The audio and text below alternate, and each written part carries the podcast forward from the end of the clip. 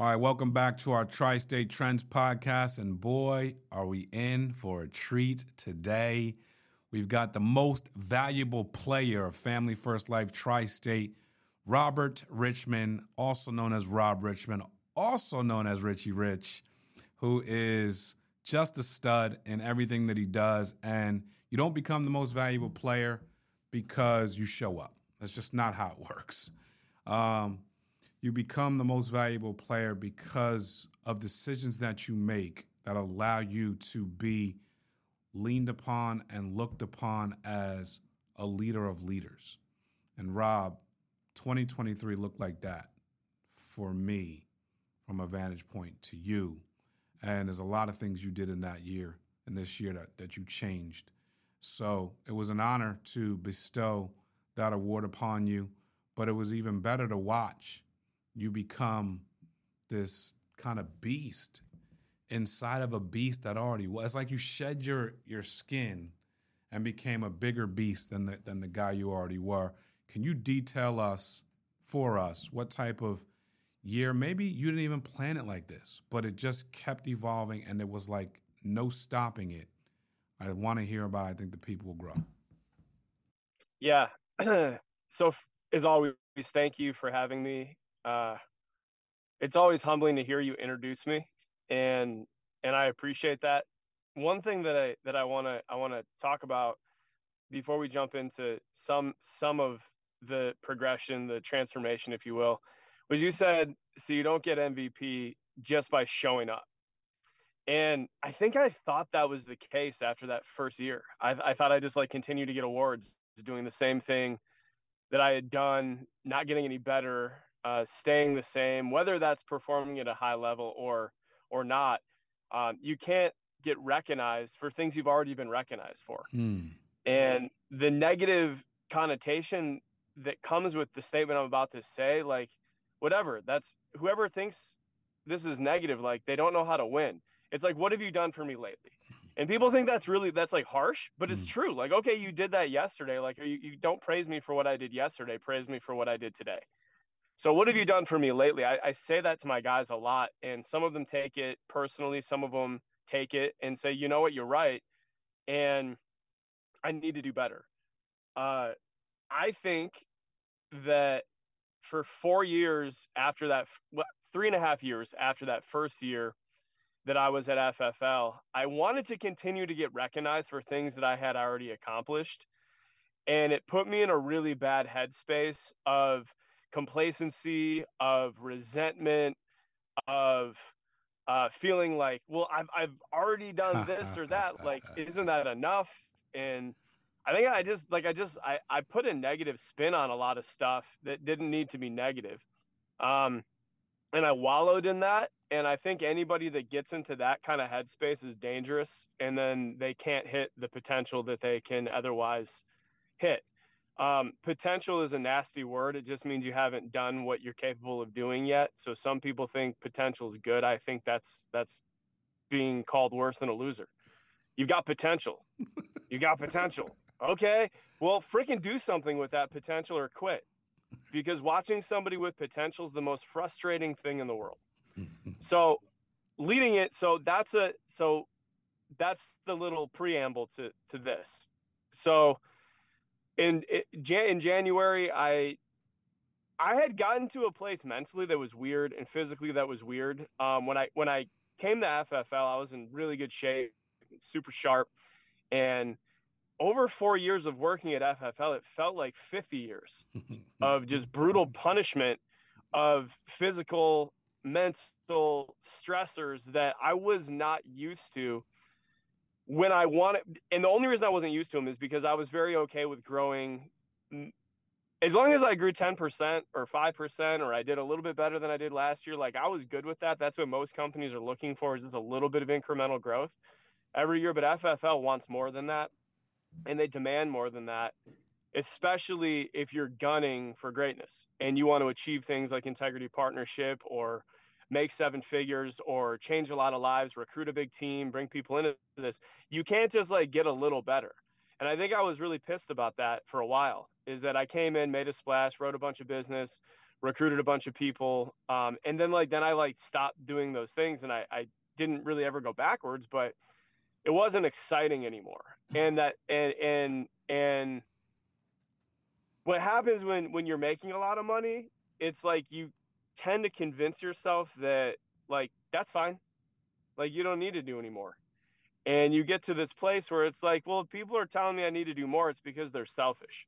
Or it's because they're they're mm-hmm. like nothing's ever enough, or like whatever it is. You convince yourself a whole bunch of stupid stuff all the time. Um, so this year I was just like, I'm gonna do this. Here's one of the things that I've recognized over the years, and this may be unique to me. This may resonate with some people. Is that if I'm changing for somebody else, it doesn't last that long. You can get burnt out from it. You can you can you can resent it. You can withdraw from it. You can just you can hide from it and then you can get angry at it. But if you make a decision to change for yourself because you want to do something different for yourself that motivated me a lot more than it ever did to to motivate Mark, you, Sean, whoever, whatever is asking me to do different things, not even out of place or out of their role or out of like very appropriately asking me to do some things. But it, it's like hard to do. But if I said, you know what, like Rob, this is your year where you're going to put yourself in a position to epically fail or epically succeed, one of the two is going to happen because I would always rather, and my guys that watch this are going to laugh when I say this, death by a thousand cuts doesn't work for me. I'd rather shoot you in the face. so I would rather have it work really well or fail miserably but quick. And to do some things that like put you in a position that could totally invalidate your leadership. So for me, that was learning phone sales professionally. And then personally, it was to do something physically challenging enough uh, to put me in a position of extreme uncomfortability. So 75 hard is a hard thing to do. It's like it gets thrown around like people actually do it, but like they don't. They cheat their way through it and they just even though the whole deal is no compromise, no negotiation, they cheat and compromise and negotiate their way through it, which makes me not respect those people because if you actually do it the right way, it's like unbelievably life changing and eye opening and empowering and inspiring to understand that you can get control over your life fully and you can accomplish things that would otherwise not be able to be accomplished with the lack of discipline that you had in your life previous to that. That was a big breath. Let me breathe for a second because that that was that was a lot. So I did that and I didn't compromise one time. The amount of times I was walking it walking or jogging in sleet at 11:30 at night because I didn't I just didn't I refused to quit. The number of times that I was sore and I didn't want to do it, I did it. Same thing with learning a new skill set on the phone is I fought tooth and nail phone sales. I'm like, yo, this is just to be a fad. It's to come back. Like in home will always be the answer. Uh, but I couldn't have been more wrong and the problem with that is that the people that are living in that world are not ever going to be able to scale their business because of the unavailability of leads. They just don't exist in your backyard anymore. The cost of them is too high and the scarcity of them is too high unless you live in these really small pockets of the country that have leads, but that's only because nobody wants to run there anyway.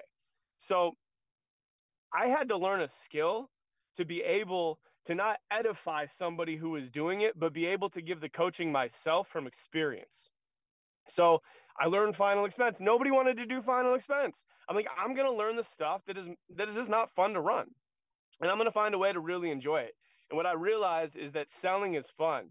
Building is not fun. Building is harder. Building is more stressful building is not totally in your control. Selling is 100% in your control and is duplicatable. And you can coach people through doing the things that you just got really good at and got passionate about. Because sales is just a transfer of belief, but even more so, take that a step further. I think training is also a transfer of belief. Because I know that if I don't believe in a certain lead type or I don't know that lead type in and out, I can't, in good faith, with full confidence, preach that to somebody tell somebody to put their life and that leads research, whatever it is. I'm talking in circles on this point, but like, but what I'm, what I'm saying is like, I had to believe in the lead source in order to get somebody else to believe in a lead source. I needed to believe in the approach towards that sale to get somebody else to believe in that approach towards that sale versus asking somebody else and then playing a game of telephone. And every time it comes from another person through another person through another person to me to another person, it's been watered down and diluted so much that by the time that message get back to that person, I may as well have them watch a YouTube video at that point.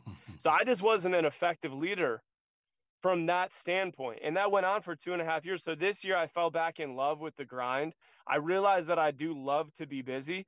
And then every time a, a lead that I fell in love with dried up or changed, rather than laying down and rolling over like I had done in the past and been like, well, it is what it is. Because I'm an integrity partner and I don't have to sell anymore and I can just kick back and watch it grow or die, mm-hmm. like whatever. Mm-hmm. I'm like, I'm going to adapt as if I'm a day one agent. And I took that day one agent mentality throughout this whole year. I'm going to take it through this year too until I don't have to sell anymore. And then I'm still going to want to because people challenge me and talk trash all the time. And every time they do, they lose. And that fires me up because I like to get dirty. I like to buy leads. I like to make call. I like overcoming objections. I love it.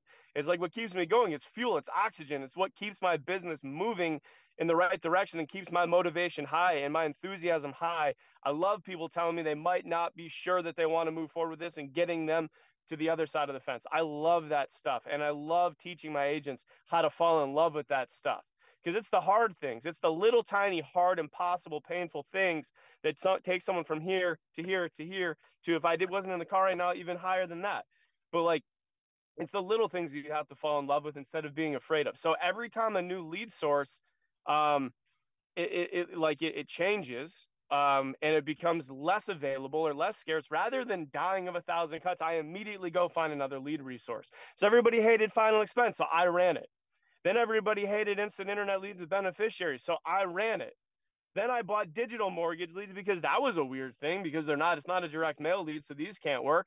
So then i ran it and and every time i decided to run something i owned it fully. I let it take over me. I, I perfected it. I mastered it. And then i trained it and demonstrated it every single day and never got afraid to fail. In fact the days that i would fail were so failing to me is blanking. Um, the days that i would blank would be so few and far between that i would welcome it. I would love when that would happen because that is not a failure of a day. I changed my vocabulary. That is an exercise in character building. That is not a failure of a day. It's a character building exercise. And people don't understand how to build character these days. They're too dang soft. Hmm. So the more exercises in character building that I can have, the better I can be as a person, the better I can be as a leader and the better I can be as a coach and a mentor to these people and talk people through, talk prospective agents and existing agents through what an exercise in character building feels like, looks like, tastes like, feels like, whatever it is, what it costs. And then how the field owes you the next day. Just keep going. Next time is a powerful phrase. And how you do anything is how you do everything is a powerful phrase. So if you quit or you get soft one day, that's how you're going to approach the whole rest of the day. Mm. But if you go hard and you try to perfect it and you give it 100%, that's how you're going to give it to your workout too. And next time, there's never an end. Mm. It's always next time because next time I will do it this way. Next time I will see that coming. Next time I won't say those nasty words to an agent and turn them off and have them quit. Next time I will have empathy. Next time, next time, Next time. Next time I won't skimp on leads. Next time I'll overbuy on leads because that sale might be in that other 10 that some other agent bought that wasn't afraid to buy leads bought and then took that sale for me, in turn killed my momentum and then in turn created another day of extra of character building. So next time is huge. And how you do anything is how you do everything is huge. And never giving up and stick to itiveness is huge. And just not quitting because the beauty of this business is that it's very forgiving and the field will always owe you. Hmm. So if you trust that and, and, you know that, and there is a next time, and you do it hard and you keep going, you keep pushing, you're naturally going to get better. As long as you're implementing the coaching and you're building that back into your business plan and you're, you're doing all the small things, like it's not like a 99% recipe. Like it's a 100% recipe. You can't do 99% of the things. Then the hardest little 1%, not doing that will sabotage your entire mm, deal. Mm, mm. so you need to do 100% of the stuff. You can't just do little pieces of it. And it's painful at first, but just like lifting, just like running, which I hated running. Now I'm like starting to get a little better at it. Like the burning in your chest, which used to make me think I was going to die. Now that means push and breathe. And now I know that once you get past that, then you get what's called a runner's high. Then you get endorphins. Then you're smiling. Then you go faster. That's how it is in business. You just have to get through those painful moments. And then you can go faster. Then you can laugh a little bit more. So those are the things that I identified this year that I put into practice every single day. Uh, I think I took like four days off this year, maybe like this is including Sunday. But like I worked a lot this year, but I remembered how much I loved that. If you remember when I was in the field, dude, I ran every single day. I, I didn't take days I off, remember. and I loved it.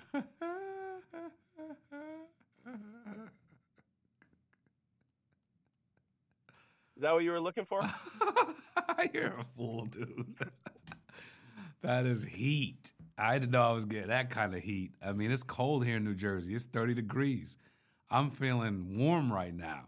Um, that's awesome. Uh, at the end of the day, bro, I'm looking at so much you said, but the thing that the thing that I see as you talk and as you described the blame game and as you described the complacency game and the woe is me pity party game that you played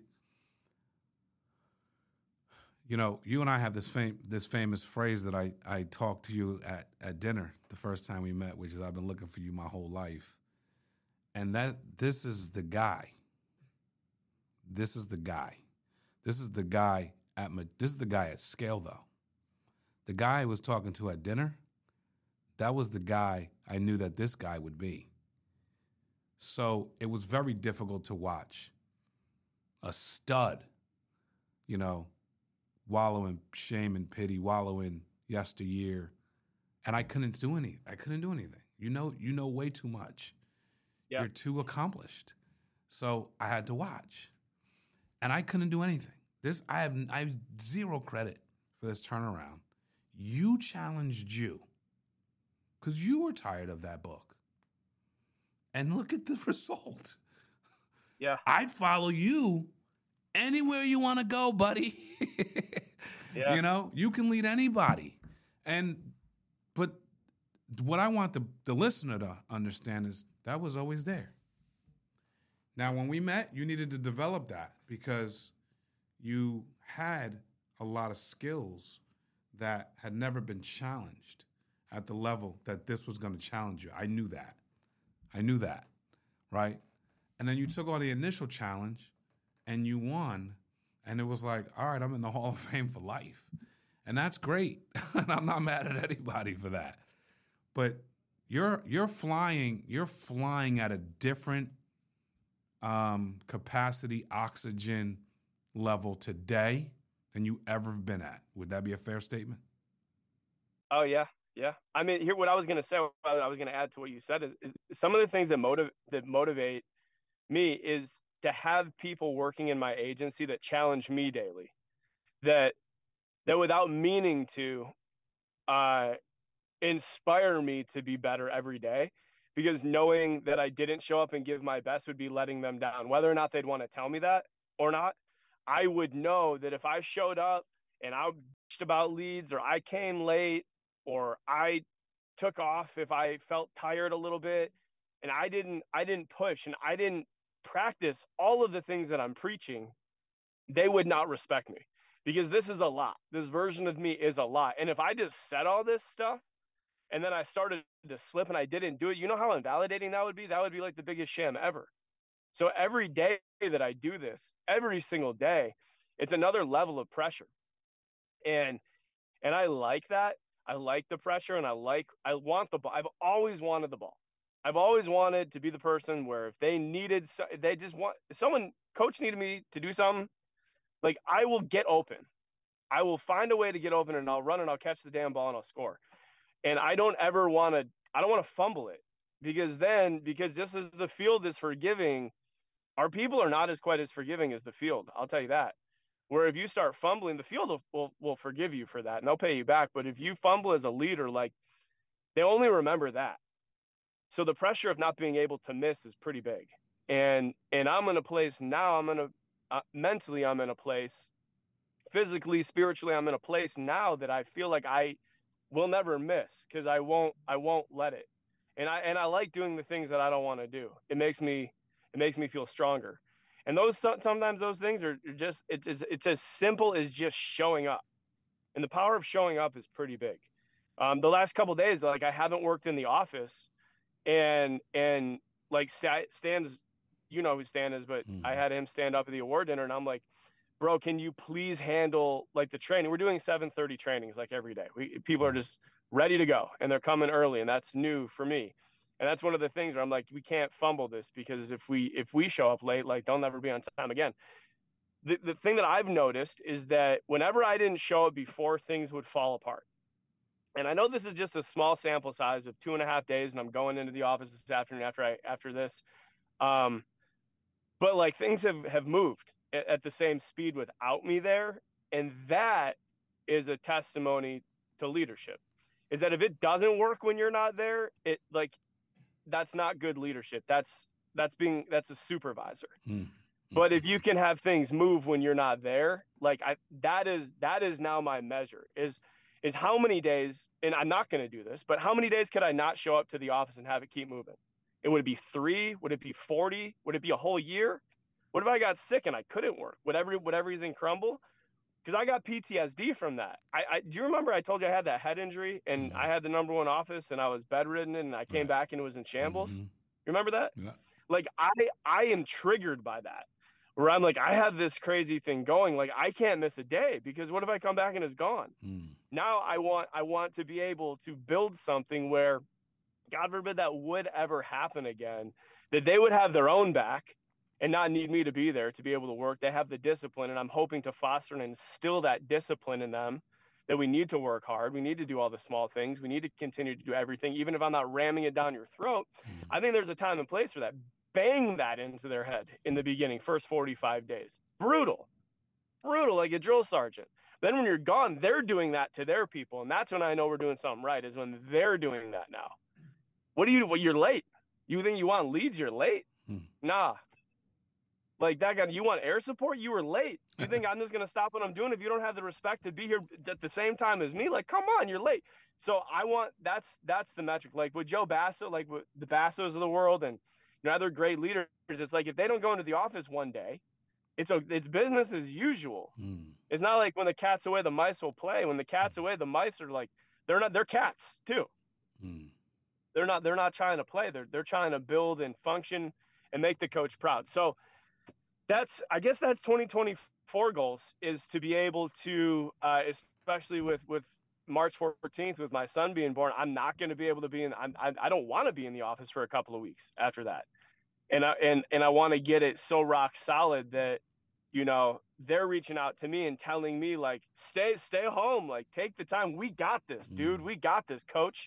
Like that's what I want. Um so I just again man I I want to reiterate how oddly humbling and unexpected that that MVP was because I didn't do it for anybody except for for me and my guys because they deserved it, they needed it, and I needed it. So when you said it was unanimous, I'm like I maybe maybe like because because I was too busy to have any negative conversations with anybody on your staff this year. Maybe that's why it was unanimous. Maybe it's because it was positive all the time. You know, like I, I don't know, but I just I thank you for that. Um, unknowingly or maybe knowingly, uh, now I really have to turn it up because now that's the benchmark. Um, and I'm excited to see where it goes. So I'm humbled and I'm grateful and I'm appreciative um, and I'm and I'm excited for 2024. Well, well deserved, my friend. And you know, it's a funny thing that happens when you light yourself on fire. You know, people come to watch you burn, and that's what happened. You don't have to have phone calls. You don't have to have nothing had to be overly positive or, or overly negative. The truth is, is we watched you burn, brother. You were the show. We didn't have to. I had my I had tickets. I was in the crowd. I did. I just didn't come up behind stage after the show and say I'm here. So I appreciate you and thank you for killing this call. Um, what a time of life you are in, my friend your first first uh, born is coming. You are the most valuable player, and you are killing it for your team and, and for your legacy. So it's an honor to watch, and it's an honor to be a part of, and it's an it's an honor to be associated with you, man. Well, thank you, man. I appreciate that. And uh, season tickets for you, 50 yard line on the house this year. All right. I'm like, wait, which stadium are we going to? Where are we going? What's happening? And I just realized that I delivered the tickets and you cashed in on them. My man, Richie Rich, like no one else can, man. Appreciate you, brother. God bless.